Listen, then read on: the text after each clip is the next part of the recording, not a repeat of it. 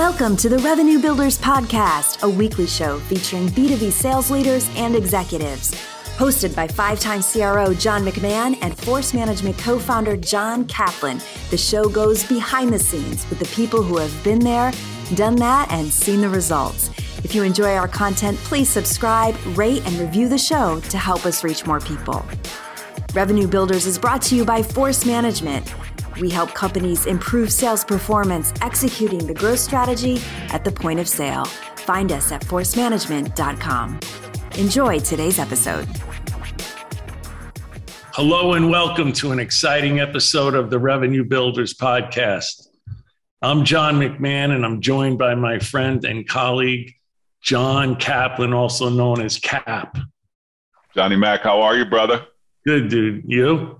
I'm doing fantastic. Excited for this podcast today with JD. Yeah, you should be. So uh, he's a very special guest. I'm sure you're going to enjoy it, Johnny. He started his incredible career as a college and professional football player. Then he moved into sales where he was selling medical device equipment and computer aided design software. But football came calling again, so he became a receiver coach for an NFL team then offensive coordinator for a D1 college team, and then head coach at a D1 college team, which he'll tell us a little bit about. And he now manages and runs a private equity firm. Please welcome my friend J.D. Brookhart. Hey, John. Hey, Cap. Glad to be here. Thanks for having me. We're uh, we're really really ecstatic to to have you, JD, and and um, you know we use a lot of sports analogies and and football analogies. And and since we have somebody with you know great character and background to to kind of mix these in with us today um, I, I'd love to just kick it off and ask you about some of the parallels that you know for coaching success and what have you found are some of the keys to coaching young players to be successful?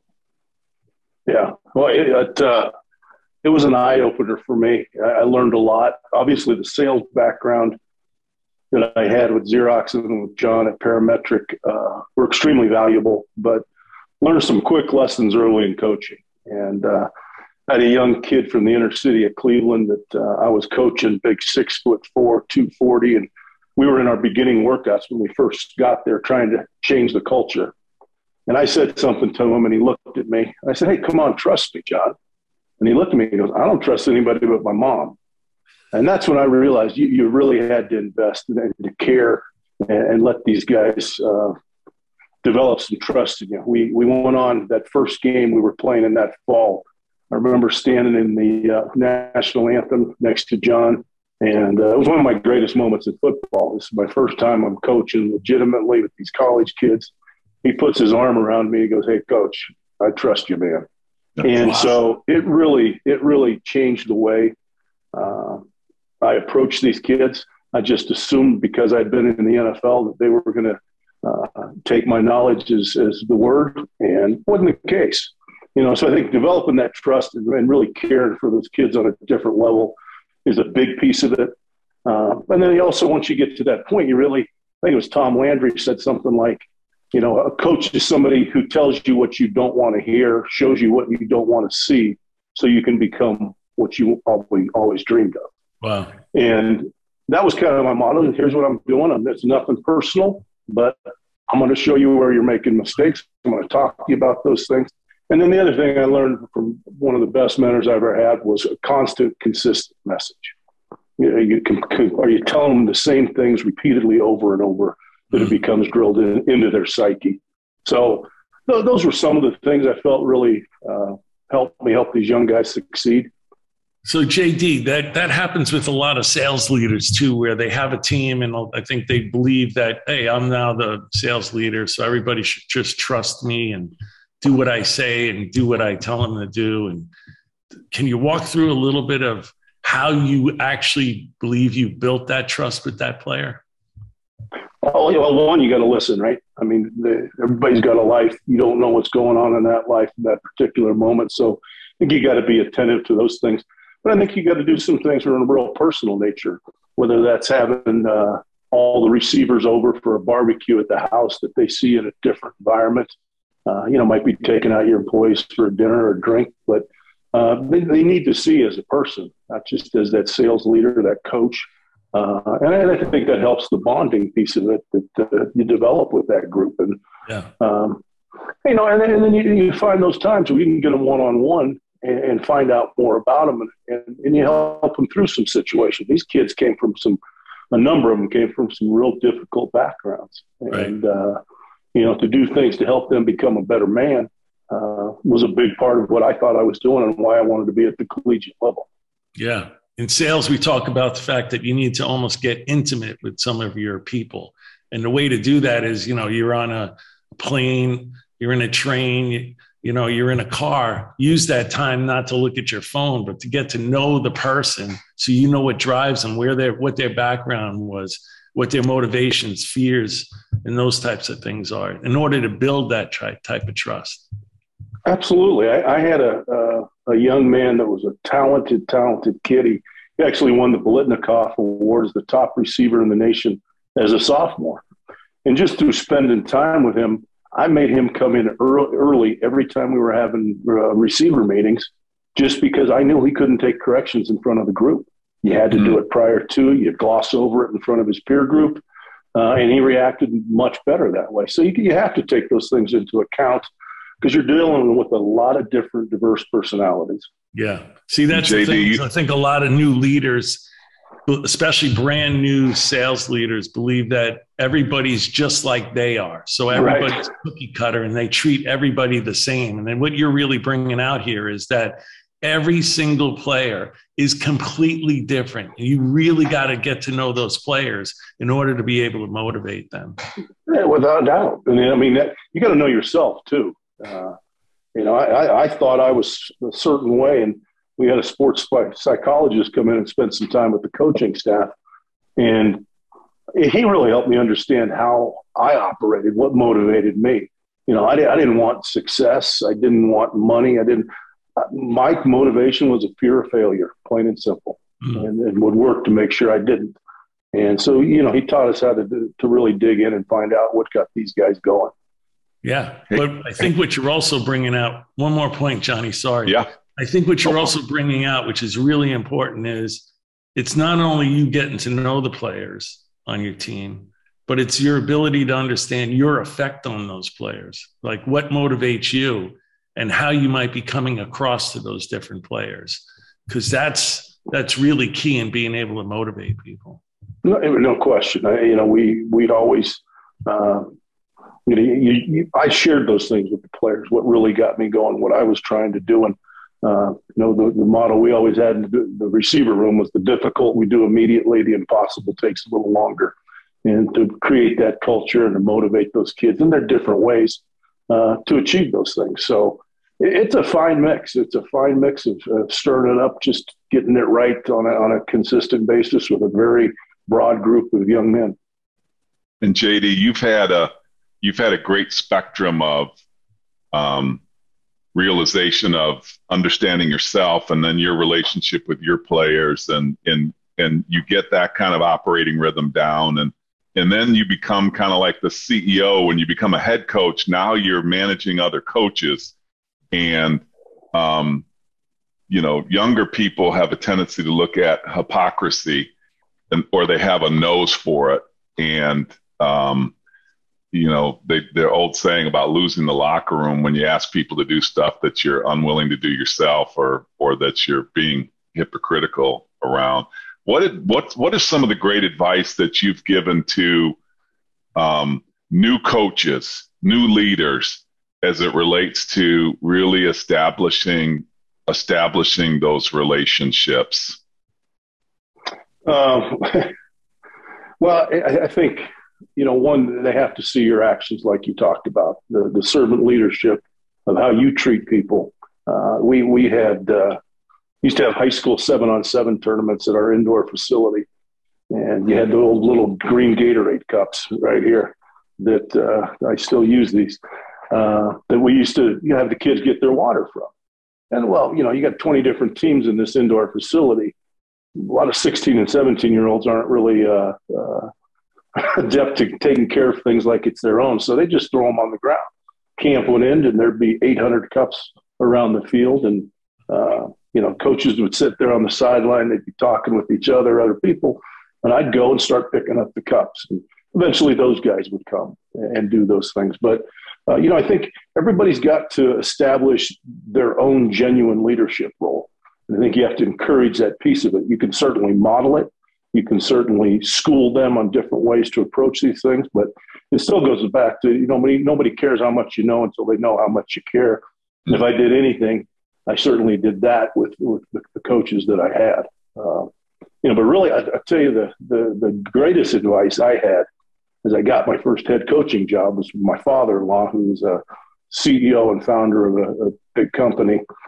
He told me in this, he goes, number one, you, he goes, you got to have three rules to hiring. Number one, you got to know how to hire.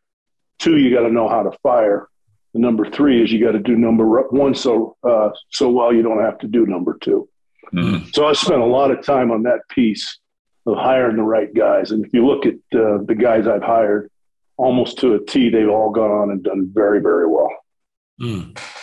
Let's stay on that a little bit, JD. So, recruiting, especially at the college level where players are changing every year, can be a real grind. But recruiting, you know, if you recruit a great team, you can look really good as a leader, whether that's business or football. Can you talk a little bit about how, as a coach, you had to, you know, eye you know, recruiting and what some of the things that you had to do? Well, I mean, I, I can't imagine what these guys are going through today with the transfer portal. It, it's nuts, and I hear what Saban's doing. He's got a pretty, got a very good handle on it. But back in the day, it wasn't as easy to transfer. Uh, so recruiting to me was something that was a year-round process. I mean, that's it's. You know, I always tell you, it's not about the X's and the O's. It's about the Johnnies and the Joes. And you know, the better players you get, the better you're going to be. Uh, you know, there's a lot more to that because you also also have to get into the chemistry and character of a group. Uh, but it was a year-round proposition that we we had to diligently take time out and, and, spend time on that because that goes back to the relationships you build. That's how you differentiate yourself with these high school kids uh, and convincing them why they're going to come to your university. But as as much as like John, for example, we brought you up to teach our guys about sales. The uh, staff we had that uh, you know, I was the only one that had any background in the business, right. and certainly it comes from better from an industry expert than your head coach. Uh, so I appreciated you doing that and made a difference with the number one recruited class in, in our division. Um, but recruiting is not as once you figure out how to recruit and to uh, sell what you have, you know, the, the evaluation thing really is the biggest because you can find some great players. You look at every Super Bowl and there's a bunch of two star players that are on right. that field. They're not four and five stars across the board. And so the Why evaluation is, that, is that go to the character of the person a lot of times that you're recruiting think, character? I think that's a whole that's a huge piece of it. Um, but also philosophy. You know, I, I used to we used to like to take a bunch of these tall kids that were a little bit thin at the time, but had a decent frame. I used to look at wrists and knees and how big they were going to get. And there's a kid down in Columbus, Ohio, that was a really good lacrosse player, good football player, not a great one, but he was about 6'6", 240. Well, Ohio State's not going to take that kid. You know, they, they want the ready-made. And so we took that kid, ended up putting on 100 pounds in about a year and a half, became a three-year starter and a heck, a heck of a player. So, um, you know, as you're going through the evaluation piece is just the biggest part of it you know, I think then you, you, then you add the ability to differentiate yourself in that recruiting process, which you helped us with, John. Uh, that's a big deal, and you know, I think most people that haven't been in the business, they're going to go throw everything at the wall and hope something sticks with the kid. And you know, I thought we did a good job of really having our coaches go in and dig, find out uh, who really was the champion. Was there a mentor in the area that really had this kid's ear? Who right. was the decision maker that was helping him? Who, who's going to lead you through this? You know, sometimes it's a teacher, but if you don't ask those questions, if you don't dig deep, and if you're just going to throw everything out, kind of luck of the draw at that point. You want you want to steer things to your favor, and so as you're leading these questions and you know, you're hoping that you're, you're taking them on a path that really hits your bright spots as a school. Yeah. And then the other difficulty is not that you have to recruit these kids every year. The other difficulty is like in sales, you may just have five guys that are going to a territory. So pretty much it's the same position. What the difficulty you have in football is every position is completely different set of skills, set of knowledge, and types of characteristics you're looking for. So that had to make it more difficult too to find the ideal candidates for each position. It was, you know, you, you, you set your position parameters, uh, your minimums that you were looking for. Uh, you always had exceptions to those, right? One of the best kids I ever coached was a five foot five running back that, you know, most kids signed in February. We took him late in April, you know, gosh, because we needed somebody, just some depth. And this kid ended up being an all league player. And uh, so you can't stick exactly to those parameters, but um, you know, you also you also got to consider uh, the gettability of these kids. Are you going to waste a lot of time on a kid that's looking at Alabama and Ohio State if you're at a University of Akron? Right. Not very often, right? And so uh, you got to be conscious about where you spend your time uh, and how these kids meet the parameters, and then you've got to dig deep uh, into what I believe is, a, a, really a cornerstone to a program is the char- character and chemistry of it. Mm. and do they fit that? Are they those kind of guys? And you know, one of the questions we really dug to find out is, do they love ball, or do they like being on Twitter, Facebook, and showing highlights? Because those right. guys, not necessarily. Sometimes they're, they're not the guys in the weight room putting the extra effort in, and in two years are going to be a better player than that all-state kid that somebody else took. Right. JD, before we go to fit, I want to I want to dig in on that because I think that's that's a, a huge part of the discussion, which would be valuable for our listeners. I want you to contemplate just all of your experience in business, in sports, in uh, private equity now. Um, how important is it you having that vantage point of uh, coaching other coaches? Can you be successful without being a good recruiter? So, like from a football perspective, there are coaches that I saw that could really coach, but they struggled recruiting. And and the, and it's vice versa. Where would you kind of like? What has been your experience? Can can you be a great leader without being a good recruiter? In your opinion? Uh, I don't know that you're ever going to be elite. Uh, you could on a staff of ten guys have two guys that that's not their strength, and you can really you know get that shift that work to some other people put them more in the evaluation phase of things. Uh, but no, I mean, that was one of the first and foremost things I looked for with these guys. How would they interact with these kids? Would they have the capabilities of selling what we're trying to sell? Uh, and would they have, you know, you, got to do a lot of extra work in recruiting if you're going to do a good job. You got to dig and spend extra time. And um, so uh, you can be successful, but most of your staff has to be dang good at it. And there's an old saying that says sometimes the best players don't make the best coaches. Uh, what's been your experience about people that have struggled, been great performers, but have struggled figuring out how to communicate that performance to others? What's been your experience with that? That is absolutely a dead on. I'm not saying that a great player can't be a great coach, uh, but the guys that I've seen that are really good coaches many times have been walk ons trying to prove themselves. Mm. And, uh, you know, guys that worked up the ranks that uh, came from smaller schools, played at a, there's a school in California called University of Pacific that some yeah. phenomenal coaches like Pete Carroll have come from. Yeah. Um, so, no, I, I, you know, I, I, don't, sometimes those guys that have, have been there, um, they don't understand all it takes to be good and the time put that you have to put in to be great. Some kids, some people are just extremely blessed uh, to be very talented. And, um, yeah, but but the kids that overachieve are the ones. Those are always the guys I've I've always looked for. I think that's true in real life. I mean, you had uh, Ted Williams was the greatest natural baseball players. Wasn't yeah. so such a good coach. Wayne Gretzky, just phenomenal hockey player didn't do right, so well as a coach. Right. And, and, and your point, and, you know, they have to have struggled through that skill development and learning the game, whereas other people it just came natural. So if you haven't struggled through it, you may not know how to develop other other other players. That's that. There's no doubt, uh, and that's when you look at it. You know, you'll see some guys. Mike Vrabel, Tennessee Titans. Mike was yeah. a great player at Ohio State. Yeah. To me, he, he's a little bit of an exception to the rule, but I got to know Mike when uh, Tressel used to let us come down in his Ohio State camps.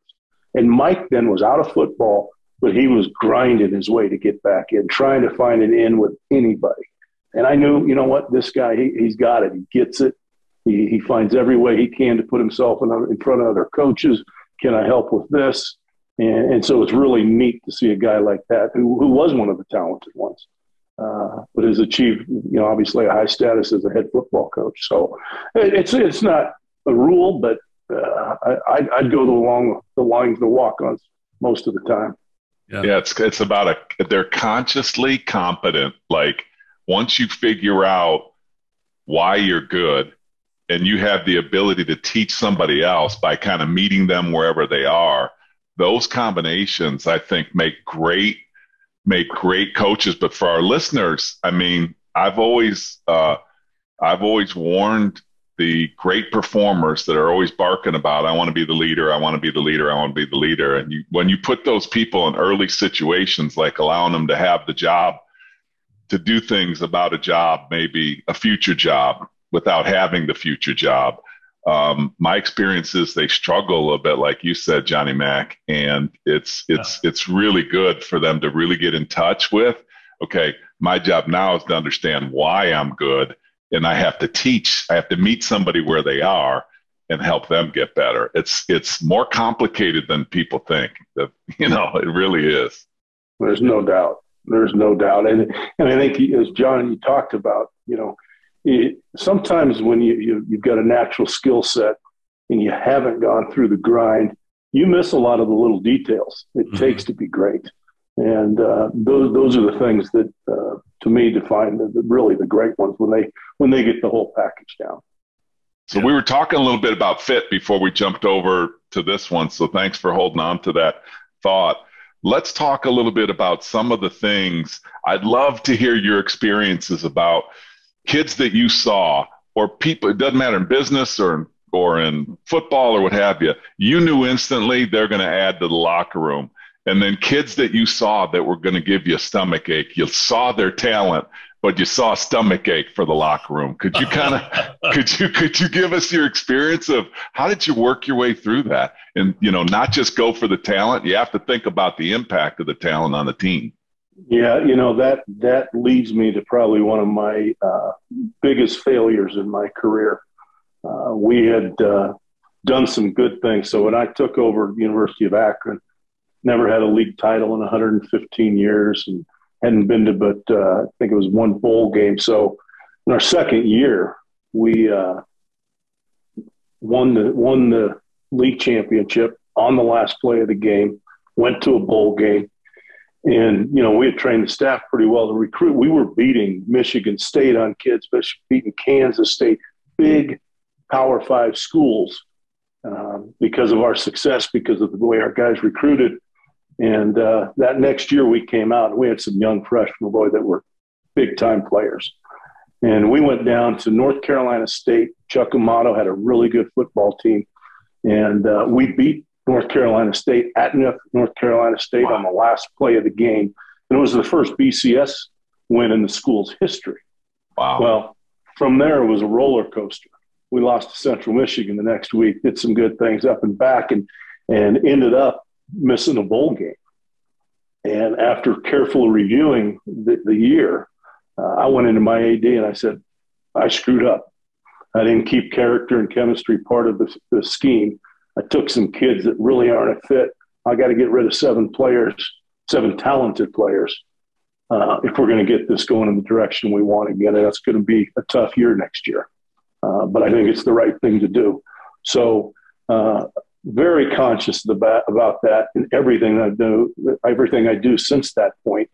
Um, it was just you, have got to understand that piece of it. I mean, there there can be a lot of guys that can help you succeed, but holy cow, uh, if you don't look into them, they can bring down a locker room.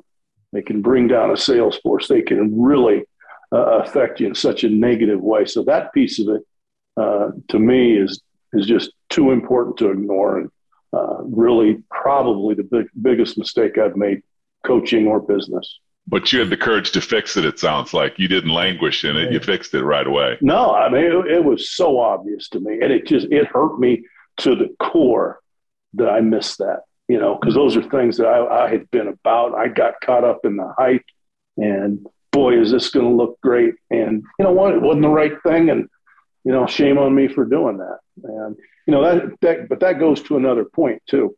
You know, as a first time head coach you're going to go through those growing pains.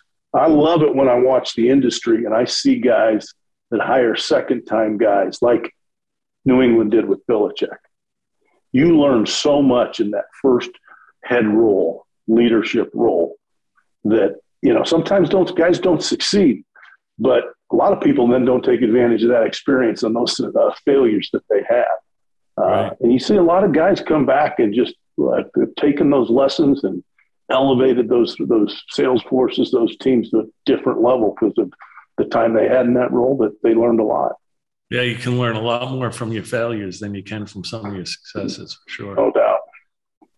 Hey, JD, in your locker room before the players went out on the field, I think you used to have some motto up on the up on the door. I can't remember specifically what it said. Can you, you can you talk to that? Yeah, we, we actually had a couple. We always had in the locker room, both practice locker room and the game locker room, uh, an old sign we, we stole from Boston College locker room.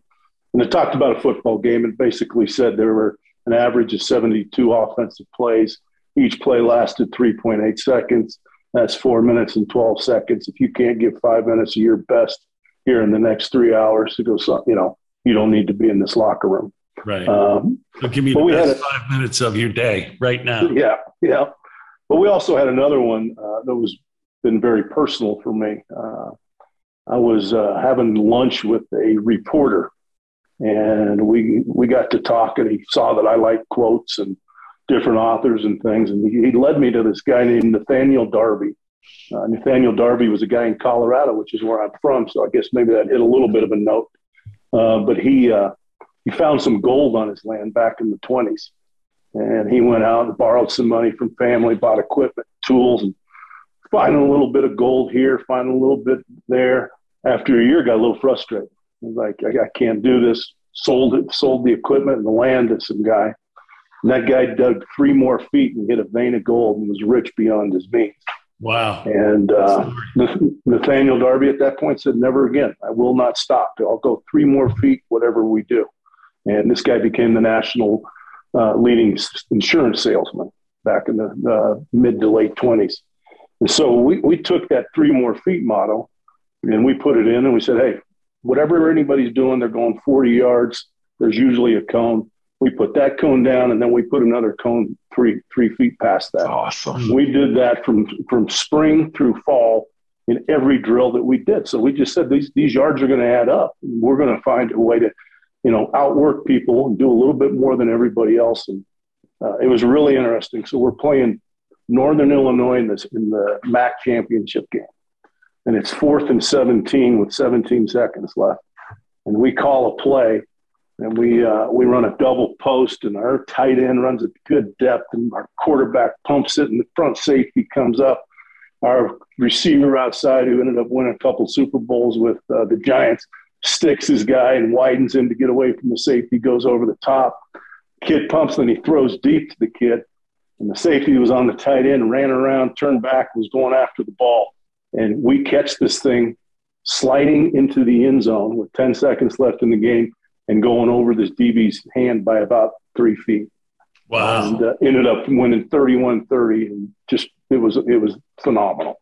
Changed the course of the school. We, we went up uh, in admissions that year like 37%. Holy uh, smokes. Yeah. So it was it was it was interesting. So uh, yeah, those were the two signs that you saw.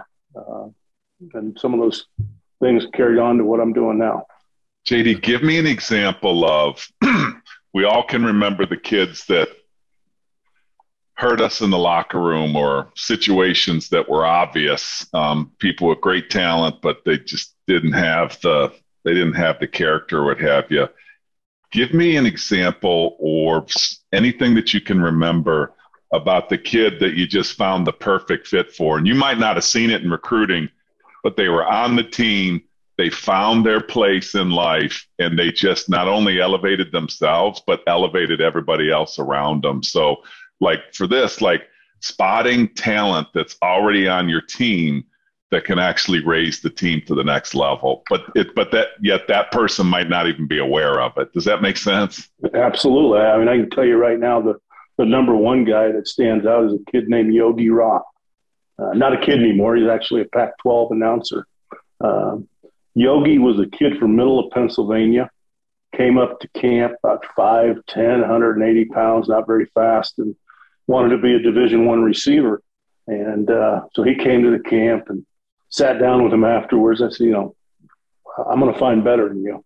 And uh, but I said, Yogi, I said, "You've got a lot that would be, you bring a lot to this football team, and if you work hard, you can find a way to play here maybe someday. So I'd love to have you as a walk on. And he he was hurt by that. Uh, as my wife said, I heard a lot of people with honesty about where I thought they could play and where they couldn't play. Um, but he ended up coming, and it'd be funny. Every every year he'd come into me, say, "Coach, what do I need to do to start?" And I tell him the same thing every spring. Yogi, if you start, we're in trouble. But here's what I need you to do. You need to, you need you need to train these guys all summer. I said, I trust you. The quarterbacks trust you, and there's going to be a time and a place when you are on the field in critical situations. And so he did that. He took it to heart.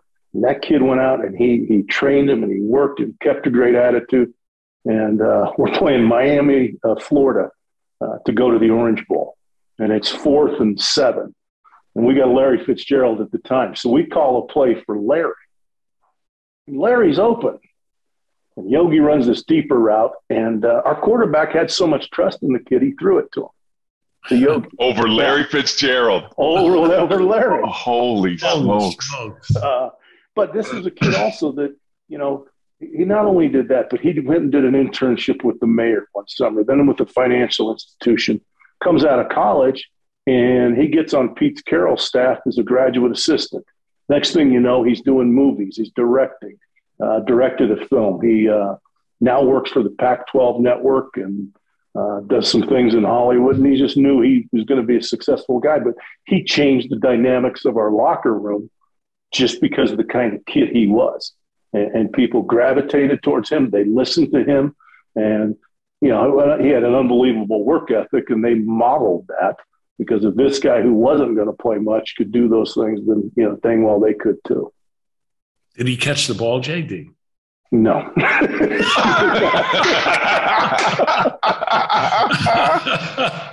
and, and you said to the court, what did you say to the quarterback when he oh. came off? oh, I couldn't believe that. No, oh, anyway, it, says, it says everything about the kid, right? I mean, yeah. our quarterback would do that. And, no, the quarterback really thought that he trusted him. Like you said, he's yeah. been around him like basically all year. And he's like, right. okay, I'm throwing to the kid. He deserves yeah. it, you know? And, and, that's, and so, but I mean, that, I mean, that's a great story, right? You don't have to tell the ending like that, John. You could have held that question. It was a much better story before you Oh, I know that I was wondering what happened, so I'm sure a lot of other people are wondering oh, what yeah. happened. No, I, I mean that's, but you know, I mean, those those. Well, you did successes. finish the story, though, JD. You finished the story. You talked about where he is oh. now. Football was oh. a little little chapter of his life. Where he is right. now and what he's done is really the end of the story. Absolutely. Which is awesome. Hey, we were talking earlier, and I don't. I think we kind of blew over this, so I want to give you a little um, some major kudos. So you take over a program that was. Um, there was a down program at the time.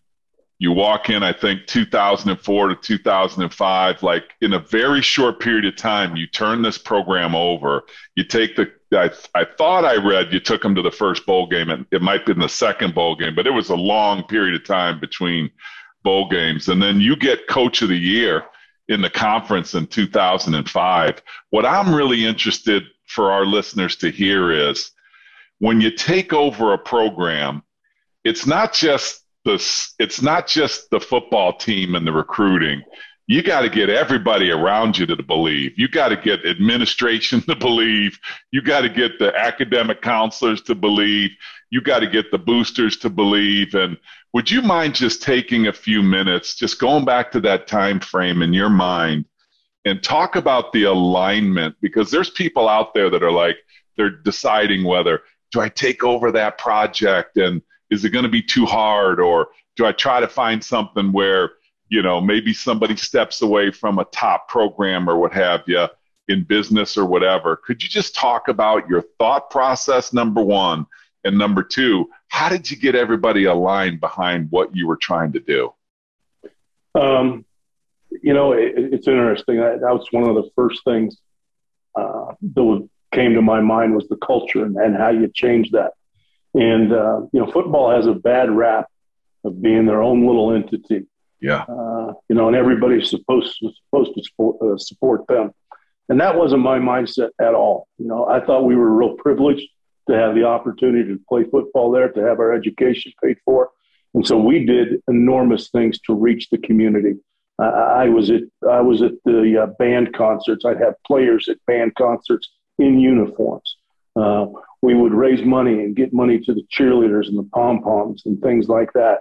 Uh, academic counseling. I, you know, I was an academic All American. The only goal I, I, achieved in college that I wanted, uh, and so I made sure that my players and our support system understood that was going to be a piece of it. You know, that whatever they did, they were going to walk out of here with a degree, a meaningful degree. So uh, you know, I, remember going out and buying pizzas, delivering them to the frats and the sororities just to get people to games. Uh, so I touched, or part of our staff touched everywhere on campus. Uh, you know, we'd be in our student union, making sure that people saw us there helping out. Community service. We would we would go to the hospitals, Children's Hospital, on Fridays before games and deliver some things to the kids there. So we, we made it very known that we wanted to be their team and uh, we were going to support the community as much as they supported us. And uh, to this day, I, I, think it's one of the greatest things we did uh, because, you know, it, it, was interesting to see. You'd see a, a, band player come on the field after the game and give one of our players a hug. Those two never had talked before that. And, and so you, you create an, an energy and a synergy within the, the community there that really that really rallies it and gives it something it hasn't had in a long time. Know, we, we go to this bowl game and we had bus or uh, bus after bus heading from Ohio to Detroit for this bowl game, and uh, they hadn't had much to be excited about in a long time there. So, right. uh, but it was an important piece. Just cap, like you said, you have to reach all the entities. It's it's so much easier when you have your other team members that maybe not feel as big a part of it on your side. It's no different with with the, the sales force, a company. You got to make sure you're touching everybody and they feel important to the process. Yeah, yeah outstanding, outstanding. Hey, JD, um, so yeah, we've all go, been Johnny. on some winning teams, and we've also been on some situations where things aren't going right. Whether that's you know the current quarter as a sales guy, or yep. or the current scoreboard, or the or the number of wins during the season. You know, can you share any lessons about leading teams when it's a when it's a like a difficult situation? You look around and people aren't all looking like they're up and ready to go. You know? Yeah, yeah. No, that that you know, I think that it kind of depends where you've come from, right? Uh, if you haven't won before, then you really better look and self reflect on on why. But uh, you know, we we had a situation we, we turned things around at Pitt pretty quick. You know, they had 11 straight losing seasons. We're in a bowl game the first year, winning record. And, um, we come out, I guess it was three years later, and uh, we decided to do a few things new with the no huddle offense and speed things up. And uh, we lose to South Florida, who wasn't very good at the time.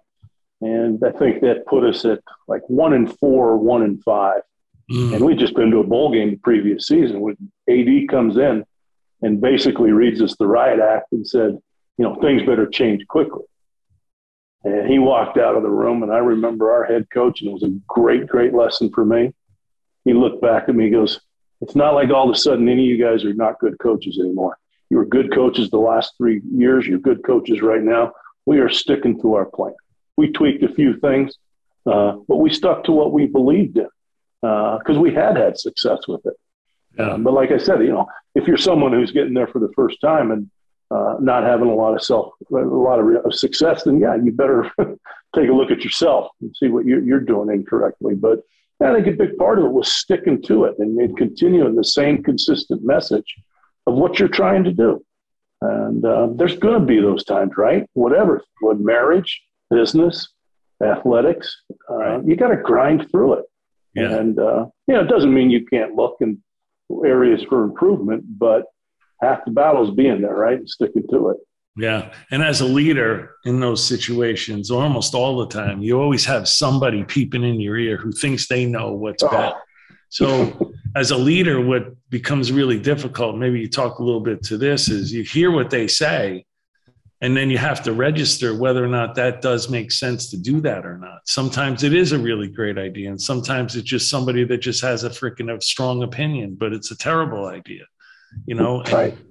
as you talked about before, you know, even you know when you're at Akron, you had all these different people around you, all these different groups, and probably everybody had a freaking opinion on what you should do next. How do you handle that? Yeah, no, I, and I think. Uh, you know, the one thing I, I always thought is you, you, hire people smarter than you, right? Hire people yes. who can do your job, and uh, I think you have to take take into account what the, what what you're hearing from people, and but you also got to have evaluate those relationships and, and their motivations uh, of what they're looking for. Some people have absolutely great insight, and, and it's extremely valuable if you have an open environment you know, to take that advice and go that direction. Because you know what, that guy saw it a little different than I did, and that's okay. Uh, I'm not the smartest guy in the room, so let's let's look at it. Now I got. Ultimately, it falls on me, and I've got to make decisions. Right. Uh, and, and I think that's what you have to believe. So I was always open to hearing people's ideas and their thoughts, and uh, if it made sense, no problem. We we can go that route. Uh, if it didn't make sense and I didn't believe in it, then certainly that wasn't a great choice for the direction of the program I was running. Um, but I, I, think you have to instill the ability for those guys and, and your group uh, to to bring things to you because there are. I mean, I, there's a lot of great ideas out there. Yeah, a lot of great input that you can get. You've got to manage that, and that's on you as a leader. Uh, but certainly to shut it off because you're sitting in the top seat probably a pretty stupid thing to do, right?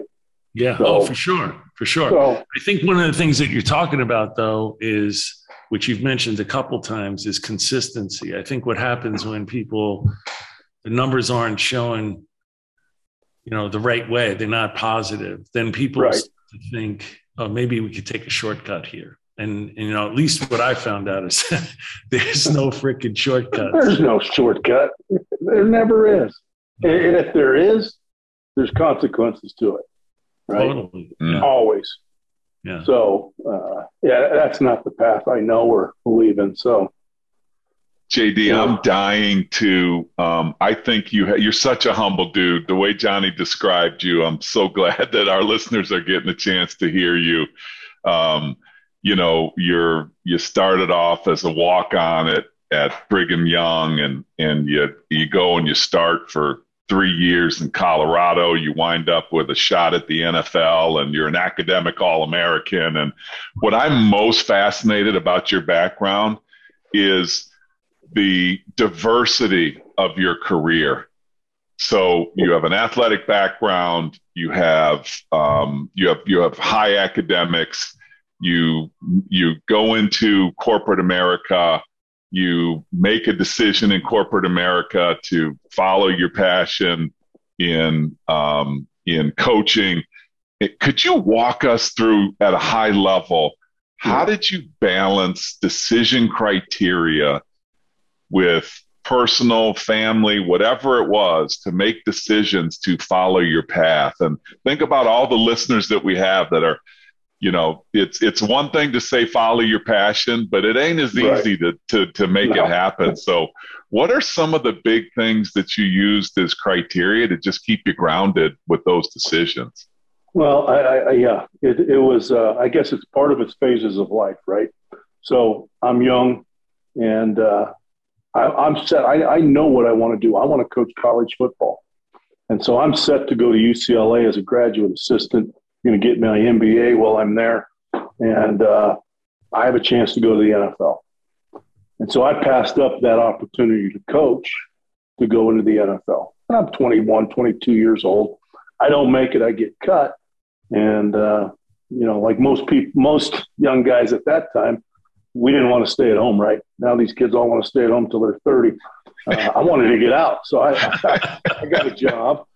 And uh, it was in sales. It was at a golf tournament. And eventually, the guy said, "You know, you're pretty good at this. You know, you should try and get more formal training." And that's when I went and interviewed for Xerox. So I started to make money, and I grew up uh, fairly poor. My dad was a teacher, uh, five kids, and uh, you know, it was kind of fun to make a little bit of money.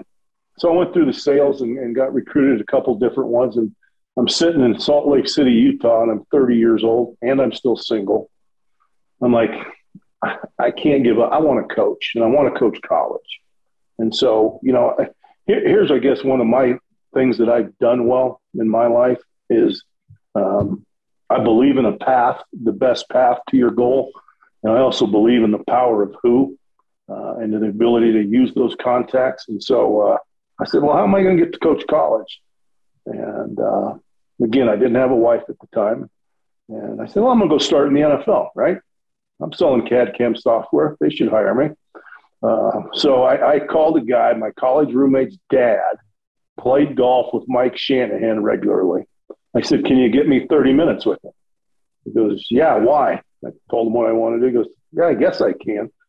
And so uh, I went with, met with Shanahan. I'm in my suit, and he's in his t shirt and shorts, and uh, just gotten the job at the Broncos. And I told him what I wanted to do. And keeping it short, he told me no 11 times in 30 minutes. And finally, he just, I think he just got sick of me and told me I could come to camp.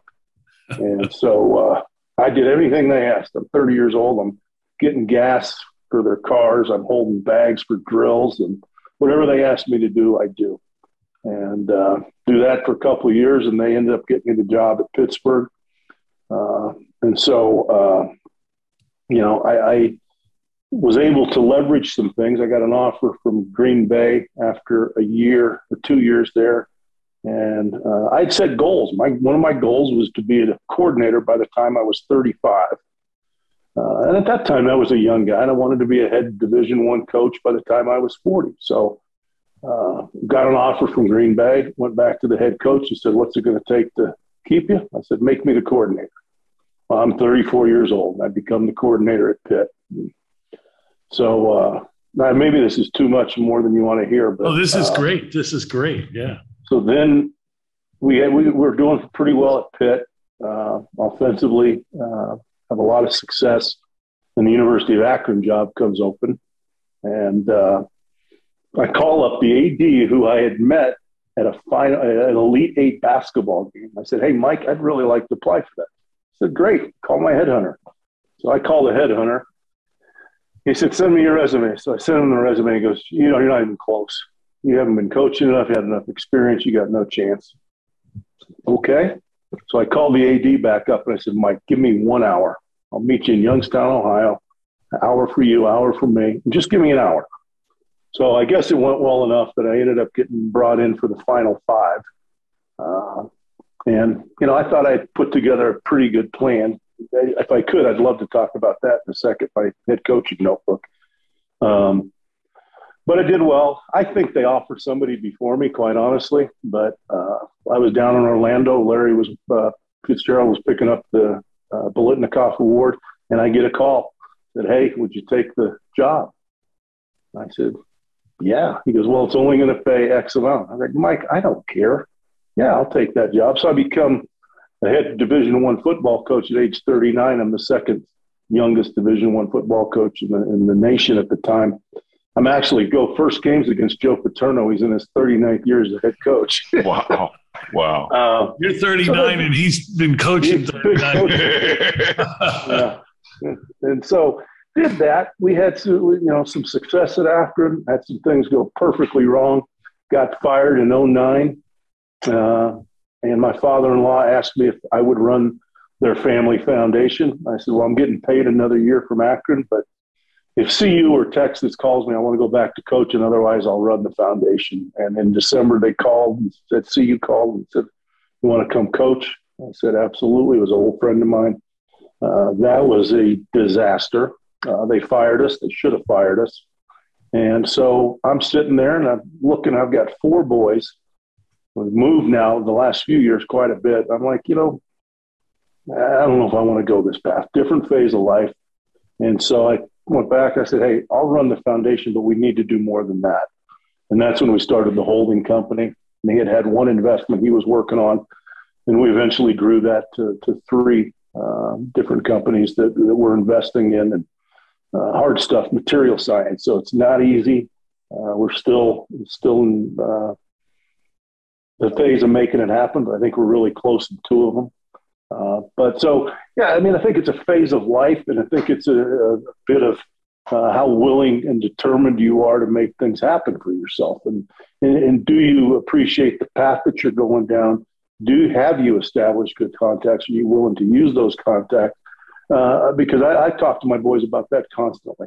I, I, look back on it, and I don't know of a job I got by myself. You know, I, I had somebody helping me or somebody I met along the way uh, that just changed the course of my life. And so, you know, I, uh, I, I, just feel fortunate to be around the people I've met through the course of my career. Um, but do want to circle back. You got time? Yeah, you're a humble guy, dude. Yeah, really. humble guy. I just want to summarize like what I heard as a listener there. Like one thing that you did is you you you talked about consistency before in coaching, and what you did is you stayed true to your goals you know, even oh, when the thing came up at Green Bay and some other things where you could have went off on a tangent, you had yeah. set goals and there were other distractions and other decision processes you had to go through, but you stayed true to your goals, you stayed consistent. And then at the end of the day, I think you were very, very realistic. So those are the you know things that I took from your story. Yeah, is- yeah. I mean, I guess to add to that, there was another time I got a call from the Arizona Cardinals after Larry had left Pitt and they wanted me to leave the Akron head job to become the receiver coach at Arizona. And it was 10 grand a month more than I was making at Akron. And, um, you know, that decision process was way different.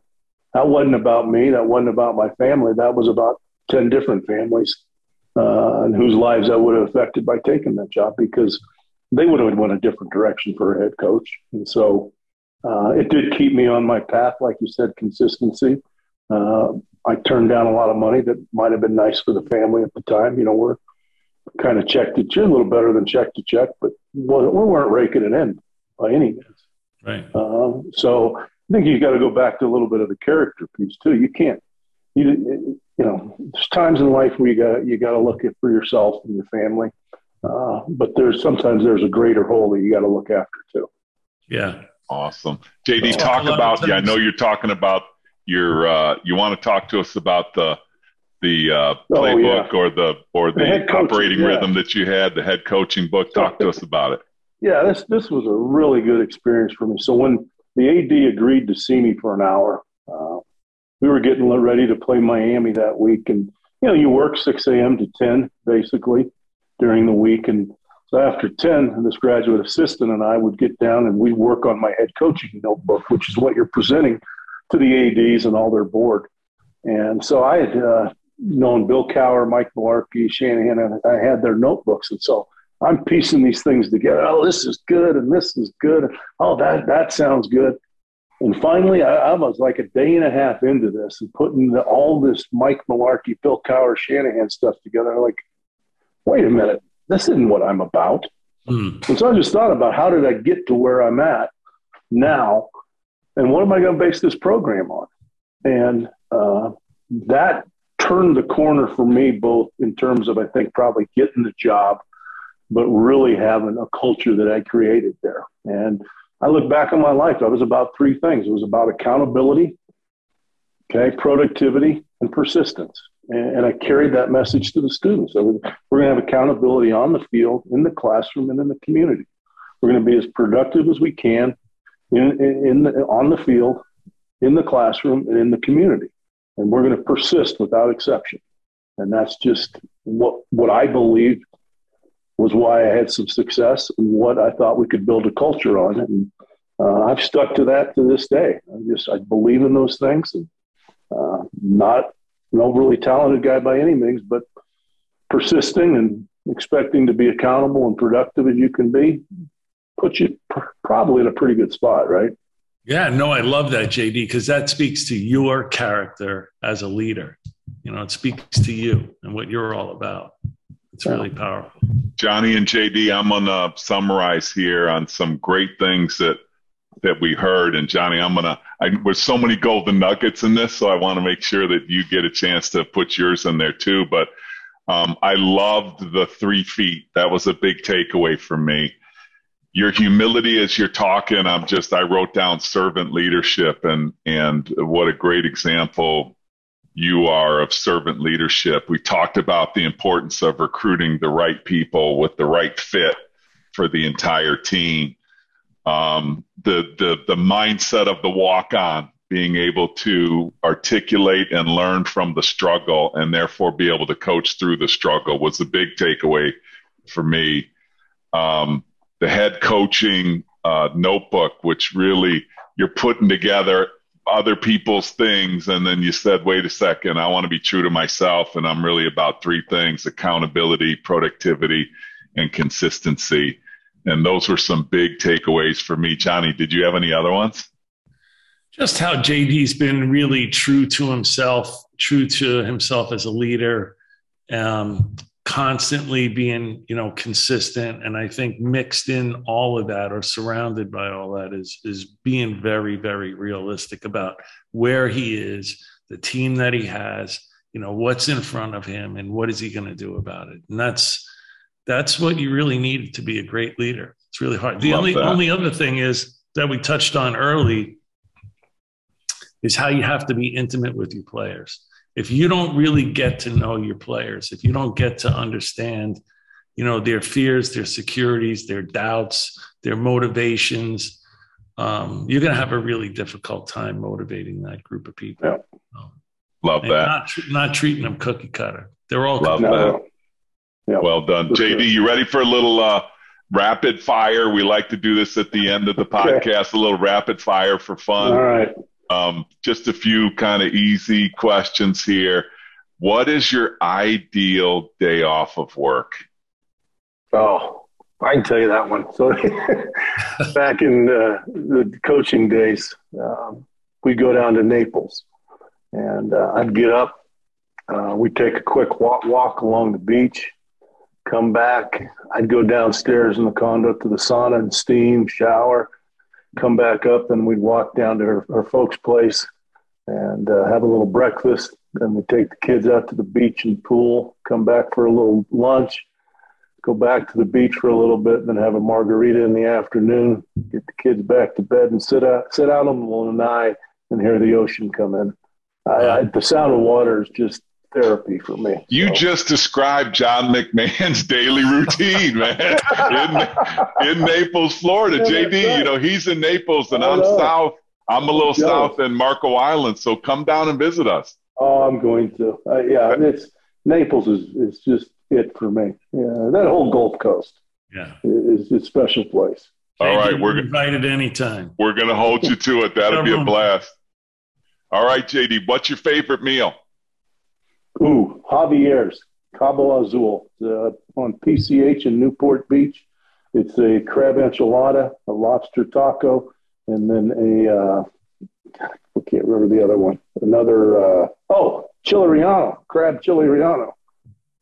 Those are those are unique ones. I love those. He's very very specific. Those are specific, John. He knows the yeah, place we've gotten, the menu. We've gotten pizza and some no, sushi, no, no. and I like this, yours, JD. This is the place, and here, here, but here's the deal: that that plate's gone up in the last twelve months from twenty eight dollars to forty six now. Yeah. So this is And so did the, gas right? to get you. So did the gas to get you to the restaurant. Oh, that's right.